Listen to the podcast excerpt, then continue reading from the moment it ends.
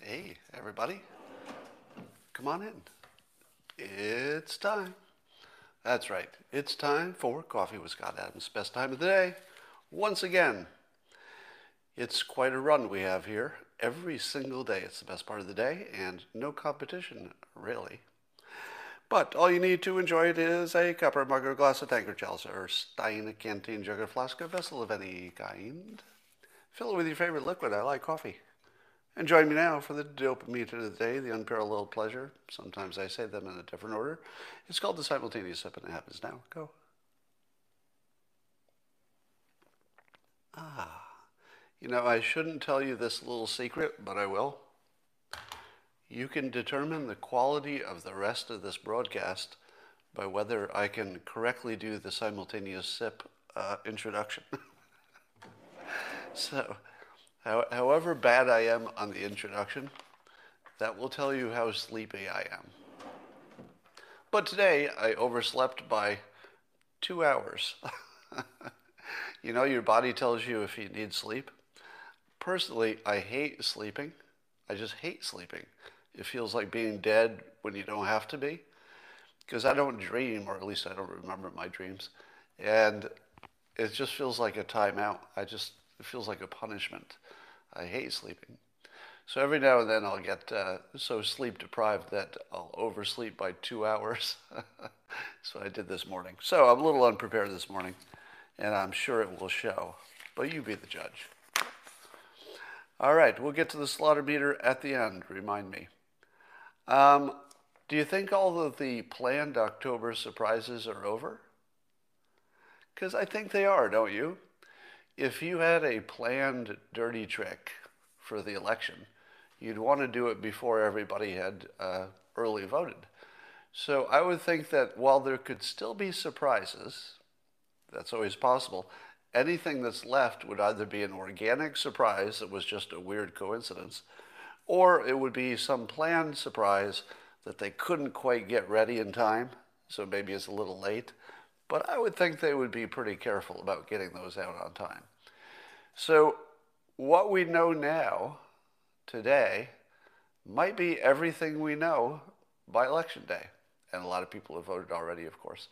So, the news that we have is what's baked in given now that we can reasonably confidently, not 100%, but reasonably confidently say there won't be any new Access Hollywood tapes or Hillary's emails, so we probably have what we have.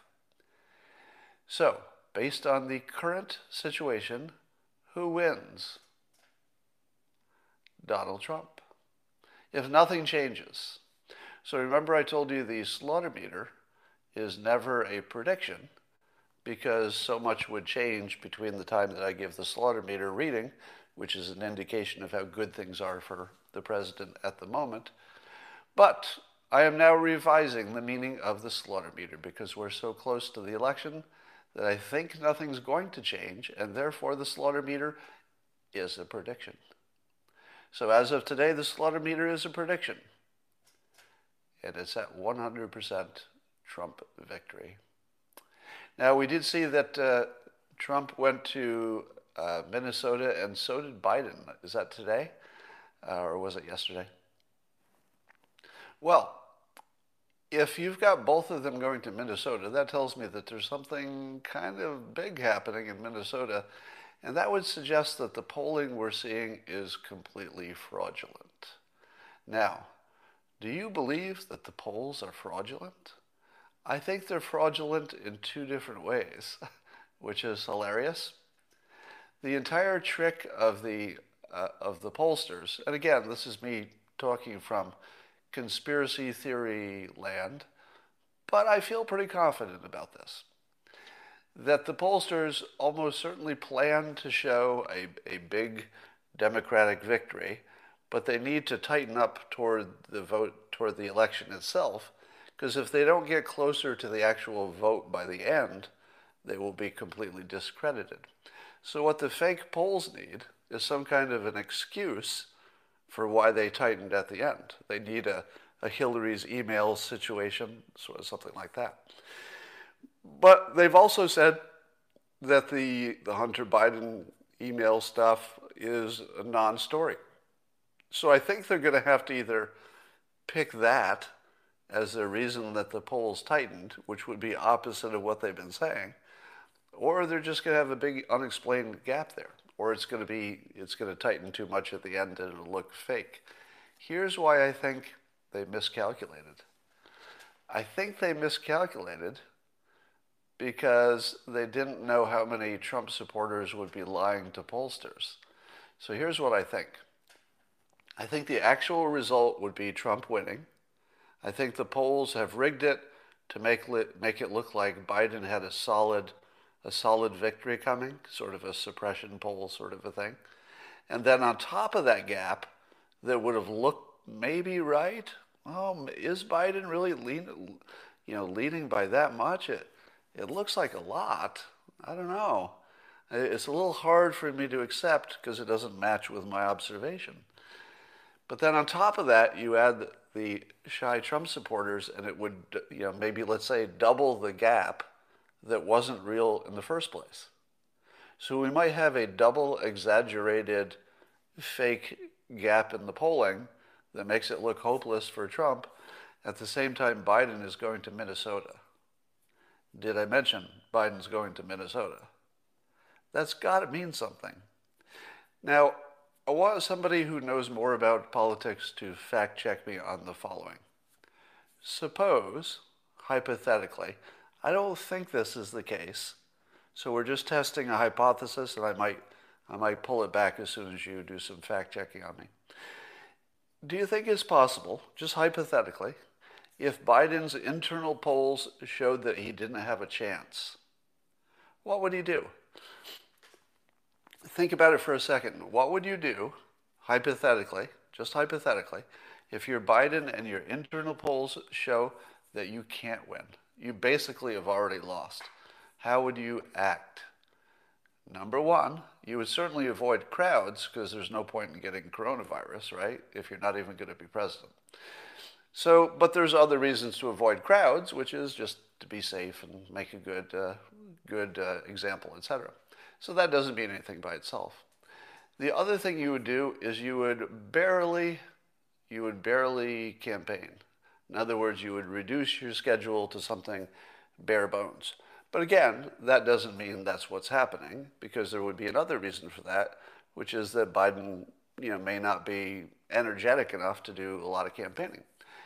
Uh, or the other possibility is they think they have it won, so they don't need to do so much campaigning. Why put yourself at risk? But here's the part I want you to fact check. The other thing you would do is you would leave your limited campaigning, wait for it, your limited campaigning that you did do would be in a state where the Senate race is close. Because if you believe that you couldn't win the presidency, but you still had to pretend you were trying, what would you do? You would cut your schedule way back, and the only ones you would do are where there's maybe a Senate benefit because you've already lost the presidency. So do a fact check. He was in where? Atlanta, and he's in Minnesota. Do they both have close uh, uh, Senate races? That's the part I don't I don't keep up with that stuff. so, fact check that. If the places that Biden has been campaigning lately do not seem like the kind of place that a president would need to campaign, but it looks like it would be useful for the Senate races, that might be a little bit of an indication that the Biden uh, side, their internal polling shows that they're going to lose badly. And they might as well get some senators, because at least if you could hold the Senate, well, then you'd have something. now, I ask you this Do you think that if these hypothetical shy Trump supporters exist, do you think that the way they are lying to pollsters is like this? Uh, hello, I'm a pollster. Who are you voting for for president? Uh, and then you're going to lie. You're like, okay, watch this. Biden. Yeah, I'm for Biden. And then the next question they ask you is, who are you going to vote for for Senate? the Republican or the Democrat. And you're thinking to yourself, oh shit, he's going to catch me. Because pretty much nobody, I mean, somebody does, but almost nobody is going to vote for different parties for their senator and the president. It happens, but it's not going to happen a lot. So if you're a liar and you're trying to lie to the pollster, are you going to say that you're going to vote for the Republican senator and then tell the pollster that you're voting for a Democrat for president? I don't think so. Now, I'd have to ask you, because a lot of people have said they have lied to pollsters even this year. So, so you tell me, if you were asked both of those questions, wouldn't you lie on both of them? Wouldn't you? Uh, I would think that you would. So it could look like the uh, Republicans are going to lose, lose the Senate. That's what it looks like at the moment. So if you believe the polls, the, Repub- the Republicans are going to lose the presidency, the Senate, the House by even more more people, and then they'll uh, pack the courts maybe and own the entire government. That's what the polls say. But it doesn't feel like that, does it? Check your head and then check your body. Do they say the same thing? Because your head says, well, the polls, they probably fixed it since Hillary's run, so I, they're not going to be that far off this time. Is that what's happening? I don't know. my, my brain sees the polls, and I get it. I get it. I mean, I see them. but my body says Trump already won. And this will be a real good test of intuition. In fact, you should do the same thing. Do a, do a let's say, a survey of your body and a survey of your own brain.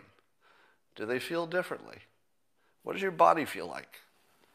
Do you feel like Trump won already? If you're, you're sitting in the future, imagine yourself in the future, and you can imagine a, a President Trump. Let me ask you this Is it hard to imagine a President Biden? Because it is for me.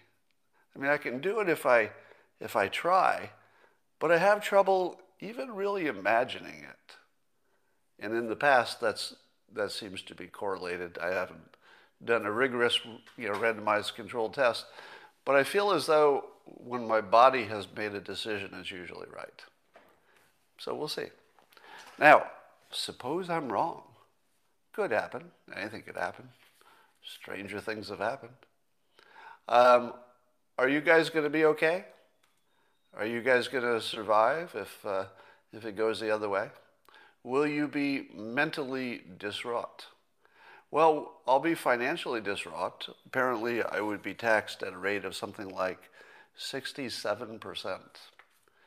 My estate would be pretty much given to the government, or half of it, I guess. And everything I've invested and worked for all of my life would be reduced below the point uh, that certainly I thought it would be.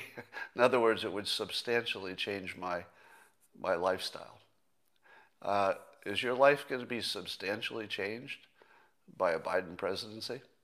Because I don't know if you were a, you know, if you're a Democrat, another term of Trump isn't going to change your life that much unless it just gets better, the economy gets better.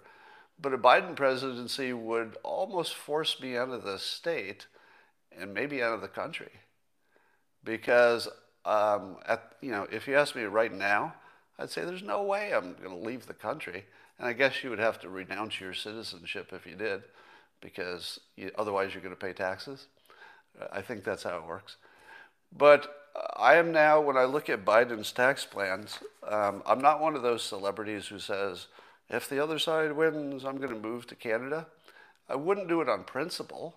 I would do it purely on financial financial basis because I could work in other places.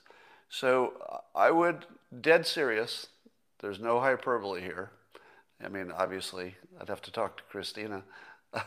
but uh, I'd have to think really seriously about finding a better country, you know, with better taxes, primarily with better taxes. We'll see.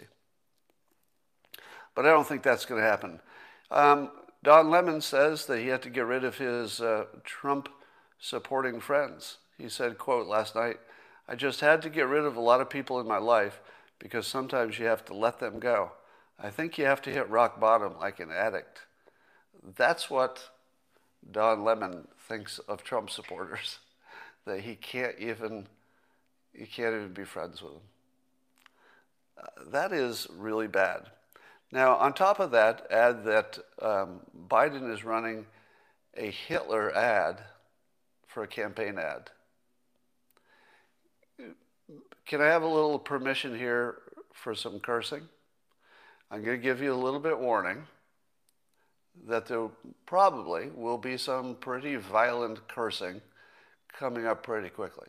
So if you got some kids in the room, send them out. Send them out. Because here's the thing. You know, I don't mind a good hard fought campaign, and even though it bugs me when there are lies, you know, the lies are part of the political process, and, you know, it vexes you, but it doesn't bother you that much. Joe Biden, in the closing moments of the campaign, before he could maybe become president of the United States, is labeling Trump supporters, because he's labeling Trump this, it really means the supporters too, as Nazis. Have you ever have you ever seen anything like this? Now, he might, if you asked him, he might say, no, no, no, I'm not talking about the voters who support him. I'm talking about it's obvious to everyone, this would be Biden speaking, it's obvious to everyone that Trump is basically the next Hitler. So that's not saying something bad about the supporters. It is. You can't separate those. Right now, um, Biden is calling almost all of you Nazis. And I don't think that's an exaggeration. Now, it's, it's the season of exaggeration, but I don't believe that is an exaggeration. I believe that Biden has actually said that Trump supporters are Nazis in that ad. I don't know any other way to interpret that. And I'm being serious. I'm not, I'm not just playing politics now. This is sort of personal. This isn't really political. And so I would like, on behalf of all of you potential Trump supporters who are listening to this, to say this Fuck you, Joe Biden. Fuck you. You fucking, fucking bastard. You don't deserve to be president for doing this. I don't care whatever the fuck else you did in your whole goddamn fucking life. I don't care what a good service you did. I don't care that you're, other people say you're nice. For doing this, just this and nothing else, you're fucking dead to me. And I will do anything I can if you become president to destroy you. I will make it my fucking mission to get you out of politics. I'll, I'll make it sound like it's not violent because it's not. I will make it my mission to bring down your whole fucking family. Legally, of course, in, in all the ways that are appropriate in, in political discourse. But this isn't politics, right? The Nazi ad, you've crossed the fucking line. This is not politics. This is personal. I won't act the same when it's personal as I would if I'm just watching a show. All right? You have crossed the fucking line. You fucking asshole. You were an asshole from the start, Joe Biden, and now you've revealed your complete level of assholery. This is fucking unacceptable. It's unacceptable for a candidate for president. It's unacceptable if you, if God forbid, you made it to the presidency. But this is unacceptable to be a fucking human being to be a fucking human being. You not only didn't qualify to be the fucking president, you're not qualified to be a fucking human fucking being. You don't run Nazi goddamn fucking commercials about your fellow citizens. That's it. You fucking asshole. Fucking fucking asshole. All right. There's nothing I've seen in politics as bad as this. Nothing. I haven't seen one fucking thing that's as bad as what we just saw with that, that Hitler commercial. This guy is a menace. He wants to divide the country like nobody's ever divided the country. Look at what Trump's doing this week. He's gaining support from African Americans. Getting, I think even Lil Wayne said he was he was going to support the president. Now you've seen, you know, I wouldn't say Ice Cube is a supporter of the president, nor would I say 50 Cent. Um, but they're certainly Trump friendly. I mean, even Kanye West is supporting Kanye West for president, but he's at least Trump friendly, right? Trump curious. So look at the real world, fucking Joe Biden. Look at the real world. In the real world, all these people that you're trying to bamboozle with your malarkey, they're not buying it. And the fact that you would actually fucking try this at this late stage is the most despicable thing I've ever seen from a fucking human being. So let's let's dispense with any thought that you're a good person, Joe Biden. You're not a good person. You're a really bad person. Indeed, I don't know anybody who's worse than you. Try to figure out one fucking thing short of actually killing somebody. And I, I think that commercial could end up killing people. You and your little fucking douchebag mask, Joe Biden, because you care so much about the fucking population of the United States and our citizens. Yeah, wear your little fucking douchebag mask, which, by the way, masks are good. You should wear your mask. But then run a Nazi fucking commercial. Really? Are you trying to tell us that you care about the public? You don't fucking care about the public. You wouldn't run that commercial. You goddamn piece of shit. I know you don't like it when I use the Lord's name in vain, but it just comes out. I apologize. All right, enough on that. Um, so here's how the left makes the Hunter Biden email scandal go away. And it's really sort of a it's sort of amazing to watch it happen because lots of times you say to yourself, hey, I wonder if the media is trying to manipulate people. And you're never really sure. You think, well, is that the way they just think the story should be told? Is this just individuals putting their interpretation on things? Or is there really like a scandal going on? Are they actually manipulating the public? Well, let me give you an example. Here's how Democrats have made this story disappear. The first thing they say is, uh, I guess the Wall Street Journal said they couldn't verify the story. And then other people said, oh, well, we can't verify the story, so therefore we won't talk about it because it's not verified. And then they act as though that is some kind of a standard that they've ever fucking used before. Now, if you're the public and you're sort of a, a low, low information consumer of the news, you might see that. You might say to yourself, oh, that's a pretty good standard. If something isn't verified, why would you put it on the news? Well, the reason is because every other fucking part of the news is unverified in election year. It's all unverified. Every one of those fucking anonymous books, they're all unverified and anonymous sources unverified has never, has never meant you don't put it on television. It never meant that, and it never will. And yet, the, with straight faces, lots and lots of pundits have said, and news people, oh, it wasn't verified. wasn't verified. Now, here's the second trick. So, first you say it's not verified because you don't try. How hard would it have been to talk to Tony Bobulinski, an eyewitness who verified the emails. How hard would it be to talk to somebody who had them? Jack Posobiec, I think, had, had some materials. Uh, Bannon had them. And, he, and all of them would love the press to see them, right? The people who had the materials weren't hiding them. They were trying to get them into the public. so if you couldn't verify that, with a witness who was very credible, all the forensics, all access to it. If you couldn't verify that, on top of the fact that the family itself is not declining to, is not saying they're fake, if you can't find a Biden to say, well, let me ask you specifically, are you saying these emails are not real? If you can't do that little bit of verifying, obviously you're not trying, right? Um, it, was, it was like, uh, do you remember in Charlottesville when people were arguing about um, who was there. You know, were there any people who were there who were non-racists but were there just to support statues? Did you ever see any reporting on that? I think the, the New York Times asked a few people that day, and they had you know some mention of that.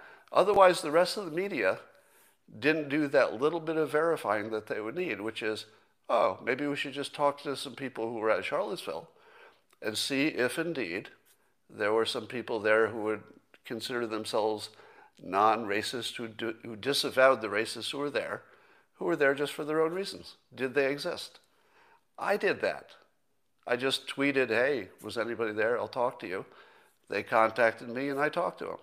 How hard was it for me to verify that the president was correct when he said there were some people there who were not with the Nazis and just were there about the statues. How hard was that? It wasn't. I tweeted it. That's it. I just tweeted, hey, anybody out there? And they contacted me. So this is how hard it would have been to verify the Hunter laptop story. Just make a phone call, basically. And so the public says, well, if they didn't verify it, it must be because it couldn't be verified. And that's just not true. So they just don't talk about whether it could have been verified. They just say they didn't. um, I think they might have said that they couldn't, but that was obviously a, lie if they said couldn't. Then, here's the, the next phase. Then they start doing stories about how the people on the right are pushing a fake story, right? So this is this is the dirt on top of the hole. So the hole is can't be verified. What do you do? Can't verify it. And then and then on top of that, they run the stories about how the other side's pushing a room, you know, an unverified piece of garbage story, and that's like the dirt on top of the hole, you know, after they've buried the, the consumer. And and then this last, the last phase you're seeing today is uh, CNN called it um, the scandal by proxy. And there's an article on that in which they say the proxy meaning that Hunter Biden is not Joe Biden, and it's a scandal about Hunter Biden. Therefore, should Joe Biden be a captive of some rumor about a whole other person? I mean, these are different people. Hunter Biden is not running for president, right? Right? So it's irrelevant, right? According to CNN. But that's not the story. That's not the story. $20, John, you're way too nice. Thank you. The story the story is that Joe Biden was part of the deal and that he was cut in for some of it. Now that could be true or not true. But the way they say they they checked it was to check his actual legal records, his tax returns and his financial statements, and they say it's not on there. Because that's the way you do crime. You put it right onto your taxes. No. And the public is like, well, I guess they looked at the financial records, so I guess we're done here. No. Do you think Al Capone went to jail because of his financial records? Well, I don't actually I don't know. Bad analogy. Forget that analogy. Maybe he did. But certainly, if you look in the wrong place, you're not going to find the thing you're looking for if you know you're looking in the wrong place. When you lose your keys in your house, do you ever uh, dig a hole in your lawn to look for them? No, no, you don't. Because even though your keys are lost, they're not in a hole in your lawn. So you don't go digging, digging looking for them, because that's not where they might be. What you do is you might look through your pants pockets and your, your surfaces in your house because that's where they might be. You look for things where they might be. You don't look for things where you know they're not going to be, such as on your tax returns. you, you are all too nice. Um, so, this last play is that what Hunter does doesn't have any bearing on Joe Biden. But the whole story is about blackmail. Do you think that if China had the goods to put Hunter Biden in jail, in jail, do you think that Joe Biden would not have to act differently to keep Hunter Biden out of jail? You don't think that that would be blackmail material if Hunter Biden had a whole bunch of scandalous activities that China knows about but we don't? That wouldn't be a problem.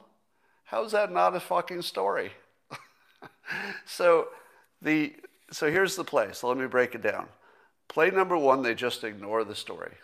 Just just don't don't cover it. But then there's too much noise from the other side, and and uh, if if Trump mentions it a bunch of times, if he tweets, you can't ignore it anymore. So the so the people on the right, you know, battered through and got through the first line of defense, which is they just ignore it. Then they do the fake verification thing where they act like they can't verify something that's easy to verify. And then they say, we couldn't find the crime because they looked in the wrong place. We know they looked in the wrong place. That's not a guess. you don't find bribes on somebody's tax returns. Um, and then they turn it into a story about the right having, you know, yet again some, you know, QAnon kind of a, a situation. So they make it sound like it's just those crazy conservatives with their, you know, conspiracy theories. Try it again. And then they turn it into, well, it's Hunter. It's not even the president or the potential president. so that's the play. And I wonder if we'll see this play again on other inconvenient news items, but that's how they disappeared it. Um, well, let's see what else we got here. Oh, and what about the uh, Super V recovery that we're having? So, yesterday was uh, a gigantic kind of a, a deal um, because the, the, the economy is surging back. Not only is our economy coming back at record rates, and of course, it's coming back from a low base, as I talked about yesterday, but it's still quite notable because we're apparently, at least according to some reporting, our economy suffered less and is coming back faster than a lot of competing economies, which is a pretty big deal. So that was uh, gigantic news, wasn't it? I mean, what's bigger than the economy surging back?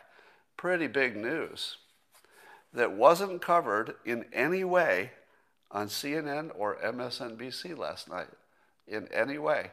Wasn't even mentioned uh, in the evening in the evening shows. It might have been mentioned during the day, but in the evening shows they get all the viewership. Was not mentioned that the president probably is making the right decisions for the economy. Now, you could argue whether it's the right decision overall. That would be what we're talking about. But you can't argue that he didn't tell you, this is what I'm going to do, and then he did it. I mean, he basically he was Babe Ruth pointing to the, you know, the, the wall and saying that I'm, I'm going to hit my next home run over that wall over there, and then he hits it over the wall right in front of you. That's sort of what Trump did. He said, I'm going to, you know, I want to get back and reopen stuff. We're going to have a super V. It'll be the most impressive recovery you've ever seen. And then he did exactly that. Now, was that reckless and dangerous? And should we wear masks more? And could he have done better to keep the infections down? Probably. But that's exactly what he told you he was doing. He said, I'm going to, effectively, he said, I'm going to take a little extra risk on the, the health element. And the purpose of that is to make sure that our economy is strong. Because if we don't make that strong, it's going to have you know a secondary effect on your health. So you have to look at it as a big ball of connected stuff. And here, here's where I, as a leader, think the risk reward makes the most sense. Little extra risk on the on the virus, but a little uh, extra success on the economy because that's keeping you alive too. I think the president pointed to the fence and hit, it, hit a home run over the fence, Babe Ruth style. And MSNBC and CNN decided that wasn't news? Are you fucking kidding me? That's the definition of news. Can you imagine uh, if somebody else had pulled that off, points to the fence, call, calls the next pitch a home run, and then hits it over the, that fence? And it's not news? It's the president. if the president did anything like that, it doesn't matter if it's the economy, if he did anything that specific of saying, there's the fence, I'm going to be hitting the ball over that fence, and then he did it, it wouldn't matter what the topic was. That's frickin' news. Not on MSNBC. All right. Uh, you know, uh, is it Jeff Greenwald, for the who uh, until yesterday I guess worked for the Intercept. He was one of the founders, and he had to quit because quote the Intercept's editors, in violation of my contract, this is Greenwald's contract of editorial freedom, censored an article I wrote this week, refusing to publish it unless I remove all of the sections critical of Democratic presidential candidate Joe Biden.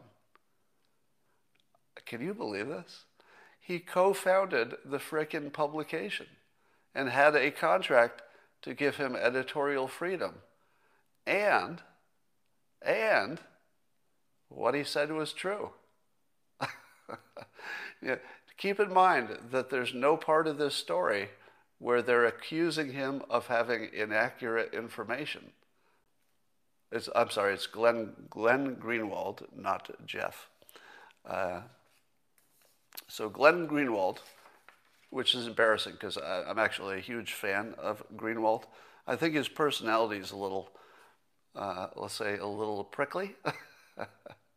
I, I don't think I would ever be friends with Glenn Greenwald because uh, he, he's, he's sort of an unpleasant character, but damn, he's good at his job.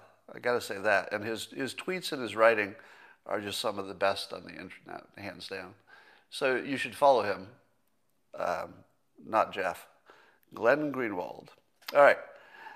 But the, the enormity of this, the fact that he, he had to quit his own publication that he co founded because they wouldn't let him write the truth.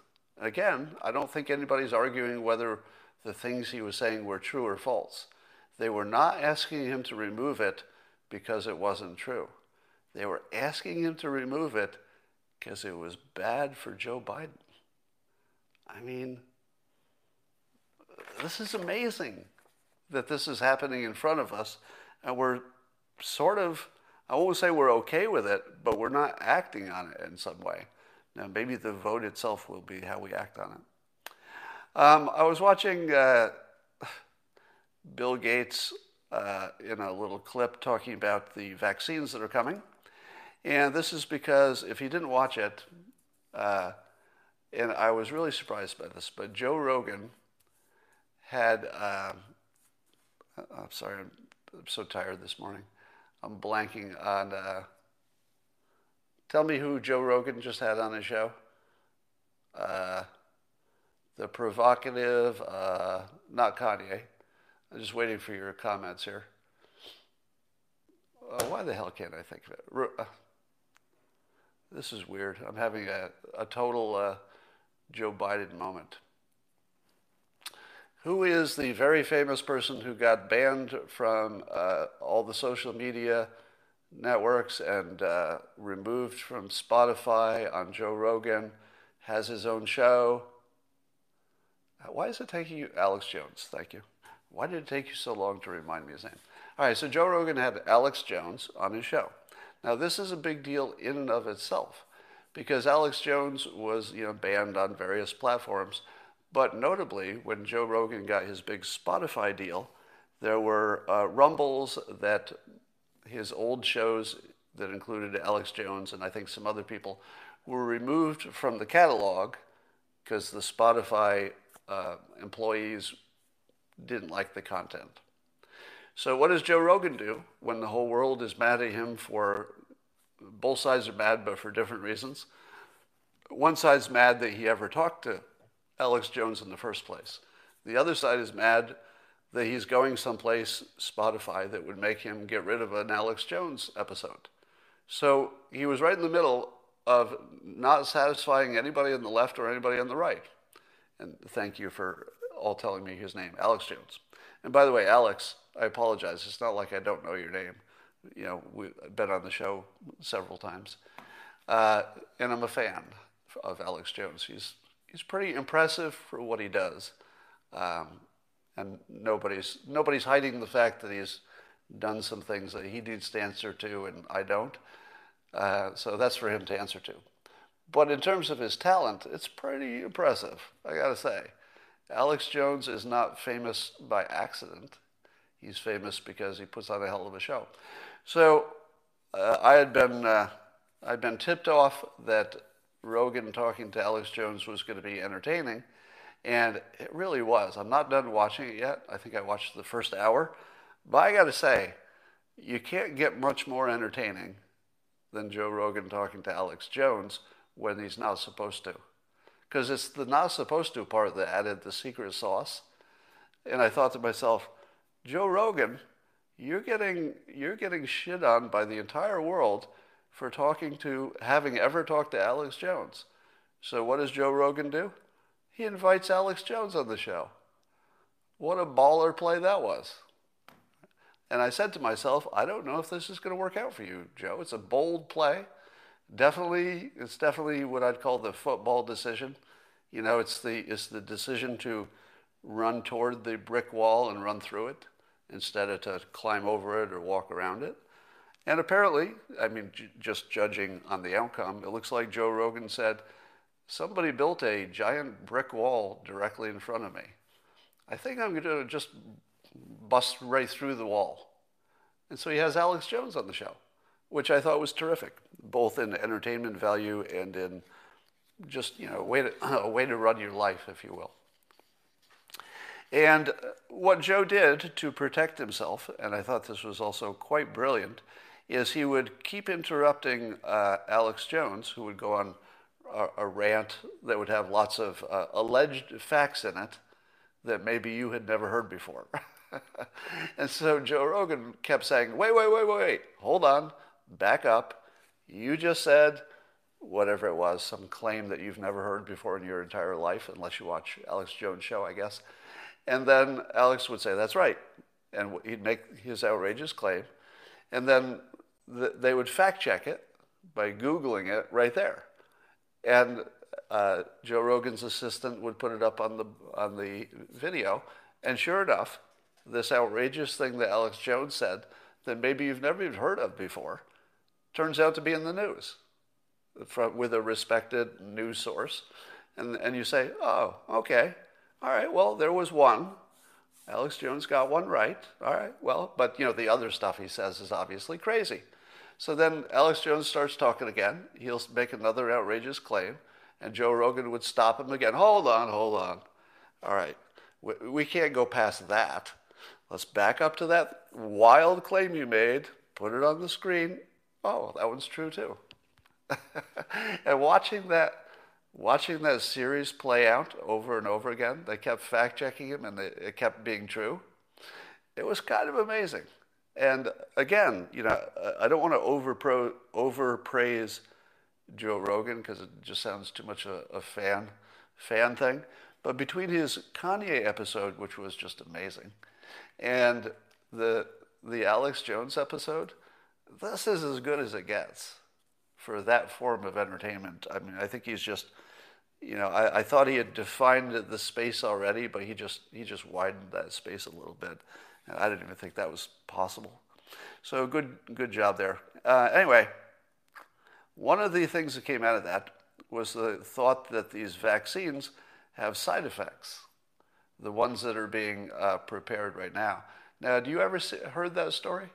Had you ever heard that the vaccines that are being prepared right now, which we have uh, we're getting good reports in terms of the probable efficacy.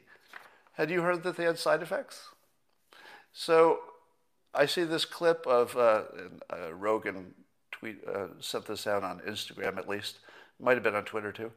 And on Instagram, I see a clip of Bill Gates being interviewed about the vaccines, and he he lets out that getting the vaccine can cause you a lot of pain.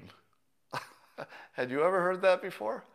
Because regular vaccinations don't cause you a lot of pain. I think maybe some people, you know, some, and maybe you've never even heard of anybody who had, had pain because of it. But apparently these vaccinations are going to hurt you.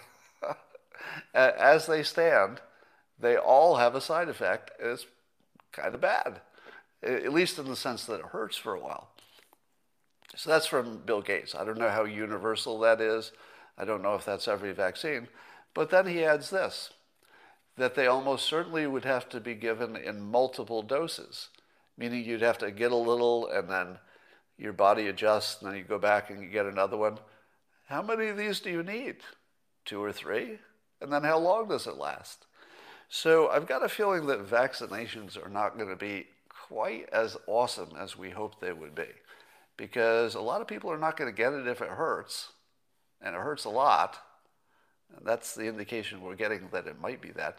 And I think it hurts if you give the full dose, because it has to be a pretty big dose compared to other vaccines. And how many people are going to go back for their second and third shot if the first one is unpleasant? That is a lot of friction. Because if the whole if the whole process were pain free and easy and you only had to do it once, it's still going to get it's still hard to get people to do it. But then you add any of that extra friction of it's inconvenient and it might hurt. A lot of people are going to skip that. Somebody says, why pain? And I don't know. I, I don't know the answer to that medically. Why pain? It's the first I'd heard it. But I think you've got to factor that into your predictions about how important the uh, the vaccines are going to be. Now, on the other side, I was watching a doctor on Twitter talk about all the different uh, therapies and drugs that they have now, and how for each phase of the progression of COVID, they've got now you know one or two different therapies. Uh, a lot of them are just existing drugs that they found work pretty well. Some of them are you know your Regeneron, et cetera. And what I'd like to know is how different are the uh, treatment regimens across states. In other words, if I go, go into a hospital in California, am I going to get the same drugs that I would get in Florida or New York? Does anybody know? Has the treatment, um, let's say recommended treatment, gotten to the point where wherever you are in the country or even anywhere in the world, you're going to get the same treatment?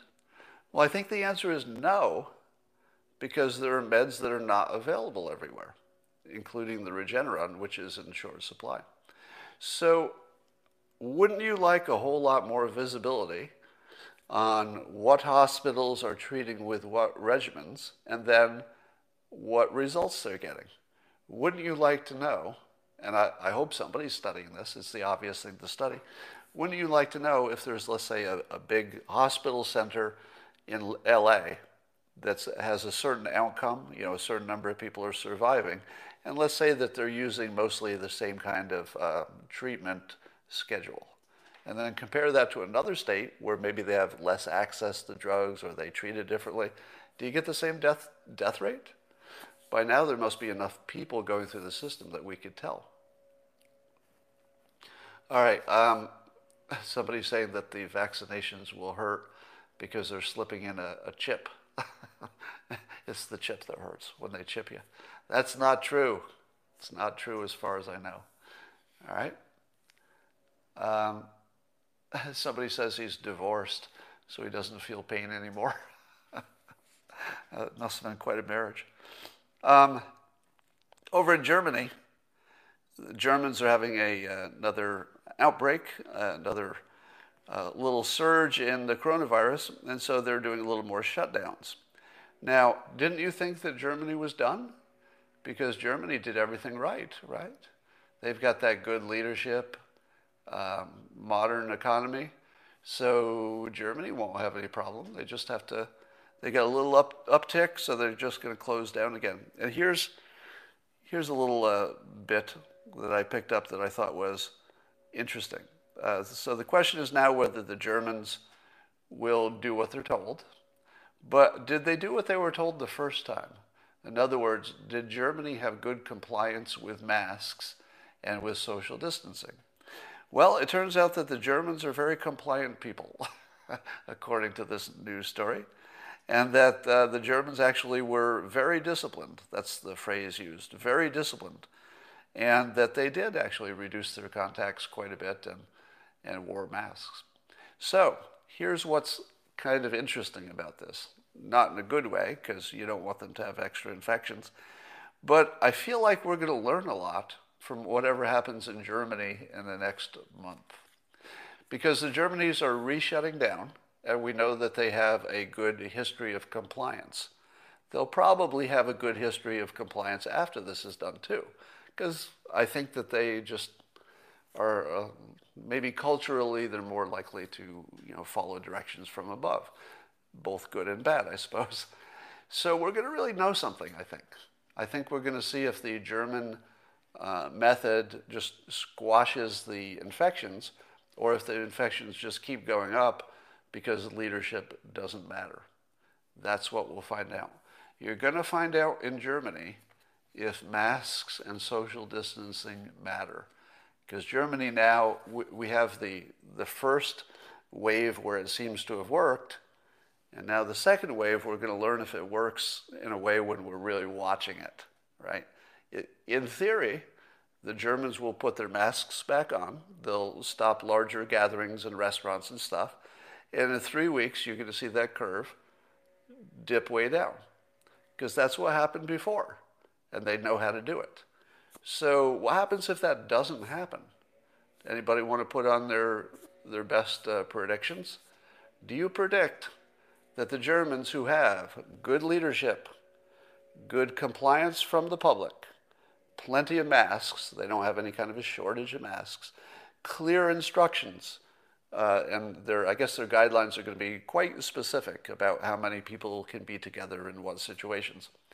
Under all those conditions, do you expect to see that curve just go around and dip down, or if leadership and those steps are not as big a deal as you have been told, you would see infections go up. Does anybody want to put their bets on this? All of, the, all of those, those of you who have said that the masks and the social distancing don't make that much difference, are you willing to bet that Germany will have no success in in stopping this second surge. Is that your bet? Everybody, this is your chance. Because even though this is not a randomized controlled study, it's Germany, it's predictable. You kind of know what you're going to get with Germany, right? So this would be a good one to bet on. I'm going to bet that it works. So, so I'll put my bet down. My bet is that they, they will flatten it. I don't know if it'll be that different from the rest of the world, so you still have to compare it to something. If there's somebody who didn't do anything and they still got the same curve, you know, you're going to have to compare that. You, you're being very nice with these, uh, with these super chats. Thank you so much. I do see them as they go by. I just don't talk about them all. Um, all right, on another topic, Kanye made a full sized hologram for Kim Kardashian of Kim's uh, deceased father. And it's one of those, you know, life size walking, talking. Uh, I don't know how much walking he did, but it's standing there. A hologram. And it's got a voice and it's interacting and it's, it's talking to Kim. And I had two feelings about that. One, uh, that certainly makes what you were going to get for your spouse look kind of pathetic, doesn't it? Because you were going to get a box of candy and a, and a nice card. Kanye made a hologram of her deceased father. So he beat you in the gift giving. Um, but I don't know if I would have wanted to see that, actually. I suppose it depends who you are and who your parent was. I'm not sure I could handle seeing a deceased relative come back as a hologram. I don't know. I guess I would like it. I would I would do it, of course.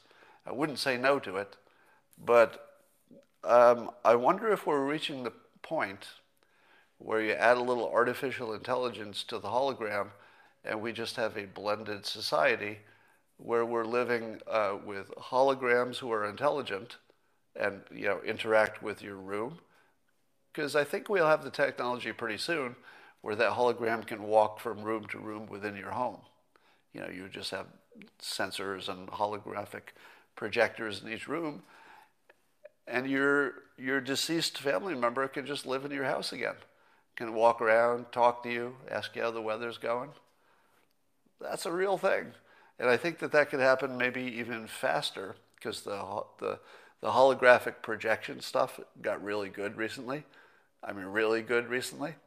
So I think you're going to have that before robots. So before you have a lifelike looking robot that looks like a person uh, that could, say, live in your house and be your domestic servant, you're going to have uh, relatives who have been reanimated just living in your house. Take me, for example, if you haven't heard me talk about this before. One of the reasons that I enjoy putting so much of my opinion on the internet, which is all of these live streams, plus everything I write, everything I tweet, every book I've written, my personality is more, more fully um, displayed in a way that anybody could access it. You could just Google me and you could find my entire personality, my opinion on just about everything uh, somewhere. And you could use that to build an AI of me. And I authorize the future world, uh, anybody who wants to build a version of me, you know, a, a robot or an AI, I, I hereby authorize it in public. So you can build as many as you want, and you can use, you can use me as the personality for that. That's authorized. I think I'll be one of those people. I think I will be a hologram that walks the earth forever. So look forward to that. Um, apparently, there's a Facebook group group called Wives of the Deplorables. These are uh, wives who are uh, voting for Biden, but their husbands are voting for Trump. Do you think they have a chance? Do you think that the wives of the deplorables are still going to be married in five years? I don't know. It feels like a bad sign. I feel like that's not going to make it the distance. Um, now, Bernie and Elizabeth Warren are both looking at maybe cabinet positions if Biden wins. And Warren might be looking at Secretary of Treasury. These are all rumors. You don't really know what they want. And maybe Bernie would be Secretary of Commerce or something. So we're, we're on the border of 67% tax rate and a full socialist cabinet. So we got that. And almost 80% of the tax increases backed by Biden would land on the top 1% of earners according to you know uh, Wharton, I guess. And I'm thinking to myself, that's terrific, but I would leave the country if this really happens. Honest to God, I don't know if I could live in this country. I really want to. It's my first choice by far. But I really, really want Biden not to tax me at 67% and essentially you know, remove most of my net worth. Let me tell you why this matters. This, this is way too, yeah, this might be a little too personal. But I'll give you a sense of it. It had always been my ambition to not die rich. Because if you die rich, I think you're an idiot. Because dying rich means that you made all this money and you didn't use it. Like, what would be the point of dying rich? That, that would be like a sign of failure. Now, if you have, you know, a spouse and kids and stuff, of course, you want them to have something to in- inherit. But you don't want to be just take your money to your grave. And so I have lived my life, uh, let's say, generously, thinking that, thinking, you know, if I want to go to my old age with a certain amount of money so that I'll be comfortable, I want that.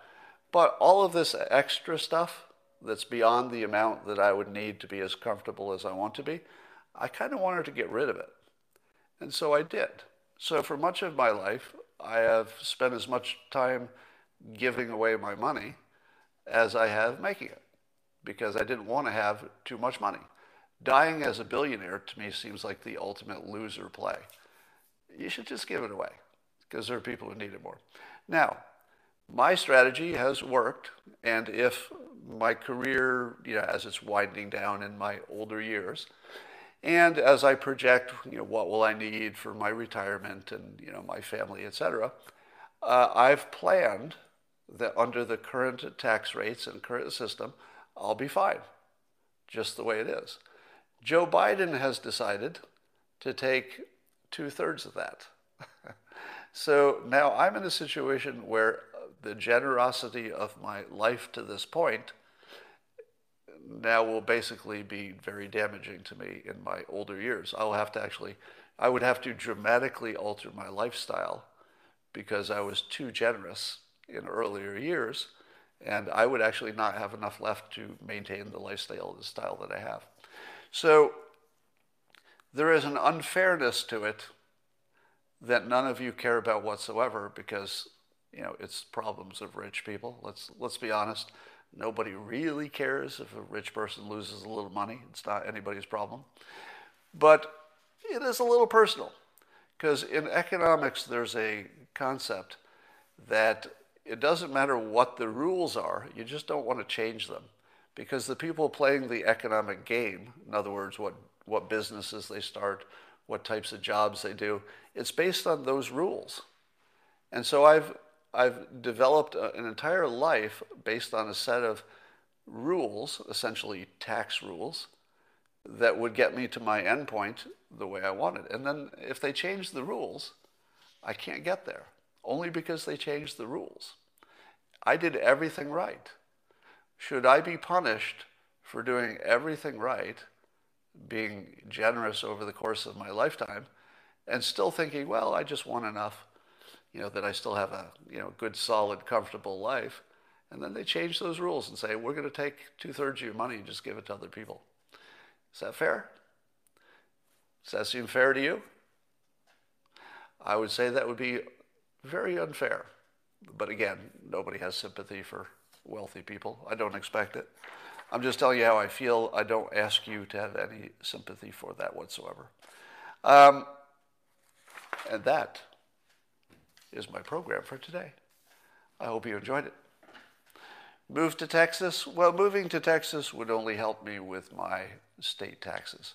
It would help a lot, but it wouldn't help me with the estate taxes. It would help with state, but not estate. All right, that's all for now, and I will talk to you tomorrow.